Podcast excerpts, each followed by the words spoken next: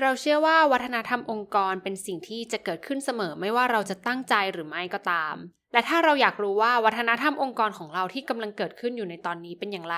ให้ลองสังเกตไปค่ะว่า อะไรคือพฤติกรรมที่พนักงานทำตอนเจ้านายไม่อยู่ และซึ่งแน่นอนว่าวัฒนธรรมองค์กรที่ดี คือสิ่งที่พนักงานทำตอนเจ้านายไม่อยู่ แต่เป็นในแบบที่เราอยากเห็นและตั้งใจให้เกิดขึ้น It's time for a cup of culture podcast. Let's grab a cup and sit back.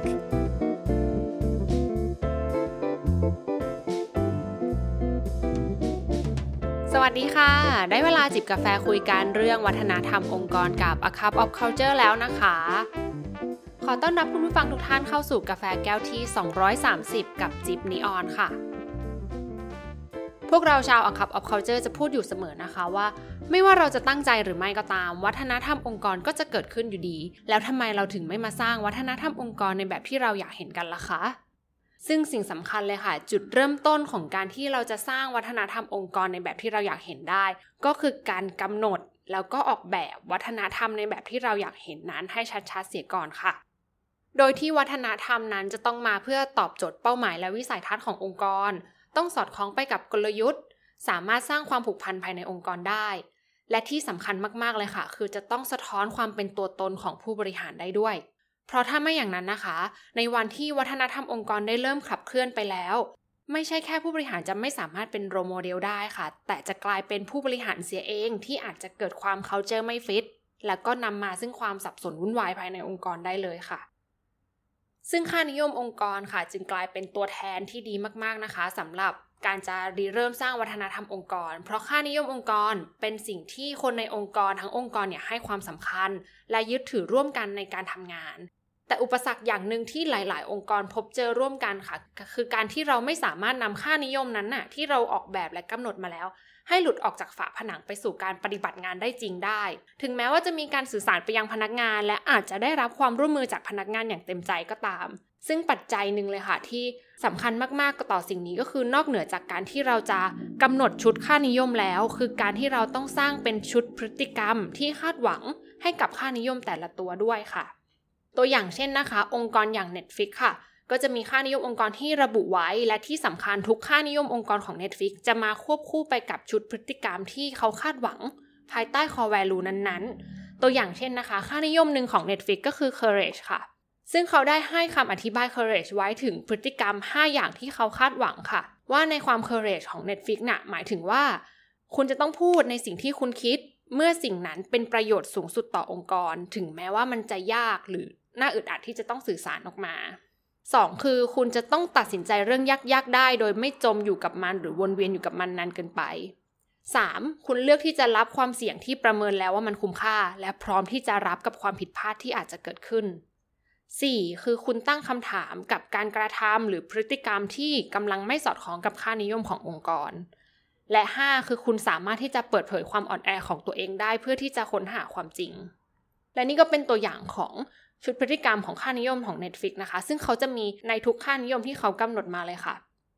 และแน่นอนว่าชุดพฤติกรรมที่กำหนดมาเนี่ยสิ่งหลักๆสำคัญมากๆ นอกเหนือไปจากการที่จะต้องสะท้อนค่านิยมในเชิงปฏิบัติแล้ว จะจำเป็นที่จะต้องตอบโจทย์หลักๆ 3 ประการด้วยกันค่ะ 1. คือพฤติกรรมนั้นเนี่ยจำเป็นที่จะต้องเป็นพฤติกรรมที่จะพาองค์กรทั้งองค์กรไปสู่เป้าหมาย และวิสัยทัศน์ภายใต้ค่านิยมตัวนั้นๆ ค่ะ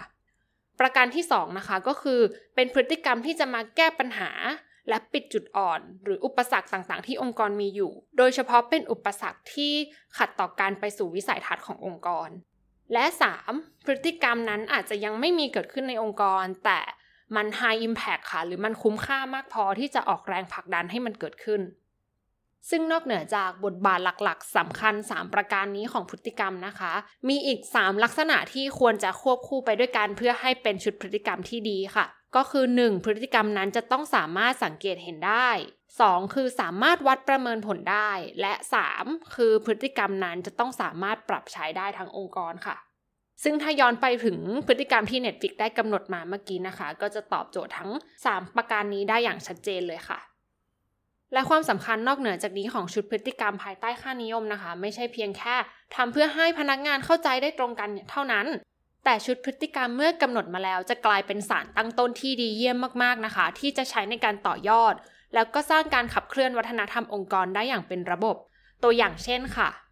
1. คือนำไปใช้ในการสร้าง culture deck เพื่อการสื่อสาร องค์กรที่ให้ความสำคัญในเรื่องของวัฒนธรรมองค์กร ไม่ว่าจะเป็น s a p p o Netflix หรือ HubSpot เองนะคะ ก็จะมี culture deck ที่ใช้เป็นเครื่องมือในการสื่อสารเรื่องของวัฒนธรรมองค์กร แล้วก็สิ่งสำคัญอื่น ๆ ขององค์กรได้อย่างชัดเจนมาก ๆ กับพนักงานค่ะ ซึ่งสถานการณ์ที่ถูกใช้บ่อย ๆ ก็คือจะใช้ในกระบวนการ onboarding กับพนักงานใหม่ค่ะ เพื่อเป็นการสื่อสารความคาดหวัง และเซตความเข้าใจให้ตรงกันกับพนักงานได้เป็นอย่างดีค่ะหรือนะคะใช้ในการสื่อสารเรื่องสำคัญขององค์กรในการประชุมครั้งสำคัญหรือในทาวน์ฮอลนั่นเองค่ะ ตัวอย่างที่2นะคะคือการฝังเข้าไปในระบบขององค์กรค่ะ เนื่องจากว่าบทบาทสำคัญของชุดพฤติกรรมเนี่ยในฐานะการเป็นสารตั้งต้นที่ชัดเจนมากๆ จะขาดไปไม่ได้เลย คือการนำชุดพฤติกรรมนั้นฝังเข้าไปอยู่ในระบบขององค์กรจริง ๆ โดยเฉพาะระบบของ HR ที่เกี่ยวข้องกับ employee life cycle นะคะ ตั้งแต่ เรื่องของการนำไปสร้างเป็นข้อคำถาม เพื่อที่จะใช้ในกระบวนการคัดเลือกพนักงานในการสร้างเป็นคำถามสัมภาษณ์ที่ based on ชุดพฤติกรรมที่เราคาดหวังที่จะให้พนักงานคนนั้นๆทำค่ะหรือการนำไปสร้างเป็นชุดคำถาม เพื่อใช้ในการประเมินผลการดำเนินงานบนพื้นฐานของวัฒนธรรมองค์กร หรือแม้กระทั่งการออกแบบโปรแกรมพัฒนาพนักงาน รวมไปถึงการให้รางวัล การให้ฟีดแบ็ที่ก็อยู่บนพื้นฐานของวัฒนธรรมองค์กรทั้งสิ้นค่ะ และตัวอย่างที่ 3 นะคะ คือการใช้วัดผลวัฒนธรรมองค์กรค่ะ ถ้าหากว่าเมื่อไหร่ก็ตามที่เรามีพฤติกรรมที่ชัดเจนแล้วว่าแบบไหนกันแน่ที่เราอยากเห็นให้องค์กรนี้เกิดขึ้น เราก็สามารถนำชุดพฤติกรรมตรงนั้นค่ะ ไปสร้างเป็นแบบสอบถาม เพื่อใช้ประเมินสุขภาพวัฒนธรรมองค์กร หรือที่เราเรียกกันว่า culture health check survey หรือ culture insight survey นั่นเองค่ะ เพื่อที่จะประเมินดูว่าพฤติกรรมในแบบที่เราอยากเห็นเนี่ยได้เกิดขึ้นจริงแล้วมากน้อยแค่ไหนในองค์กร และนำผลการประเมินสุขภาพนั้นไปวางแผนออกแบบเพื่อที่จะพัฒนาวัฒนธรรมองค์กรให้แข็งแรงยิ่งขึ้น ทั้งเรื่องของการเสริมแรง แล้วก็ชื่นชมพฤติกรรมที่เป็นจุดเด่นให้คงอยู่ และวางแผนในการแก้ไขพัฒนาส่วนที่ยังขาดหายไปค่ะ ซึ่งความสามารถของชุดพฤติกรรมนะคะ ไม่ได้มีแค่ 3 อย่างนี้เท่านั้น อย่างที่กล่าวไปในตอนต้นค่ะว่าชุดพฤติกรรมเป็นเพียงสารตั้งต้น ให้เราหยิบไปใช้ในการขับเคลื่อนวัฒนธรรมองค์กรให้มันเกิดขึ้นได้จริง เพราะฉะนั้นค่ะวิธีการหรือรูปแบบต่างๆ สามารถที่จะขึ้นอยู่กับบริบทเป้าหมาย แล้วก็ตัวตนขององค์กรได้เลยในแบบที่ไม่มีตายตัวค่ะ เพราะฉะนั้นนะคะมาสร้างพฤติกรรมในแบบที่พนักงานทั้งองค์กรจะทำตอนที่เจ้านายไม่อยู่ และอยู่ในแบบที่เราอยากเห็นกันค่ะและที่สำคัญอย่าลืมนะคะ ไม่ว่าเราจะตั้งใจหรือไม่ก็ตาม วัฒนธรรมองค์กรก็จะเกิดขึ้นอยู่ดีทำไมเราไม่มาสร้างวัฒนธรรมองค์กรในแบบที่เราอยากเห็นกันล่ะคะ สำหรับวันนี้กาแฟหมดแก้วแล้ว สวัสดีค่ะ And that's today's Cup of Culture. See you again next time.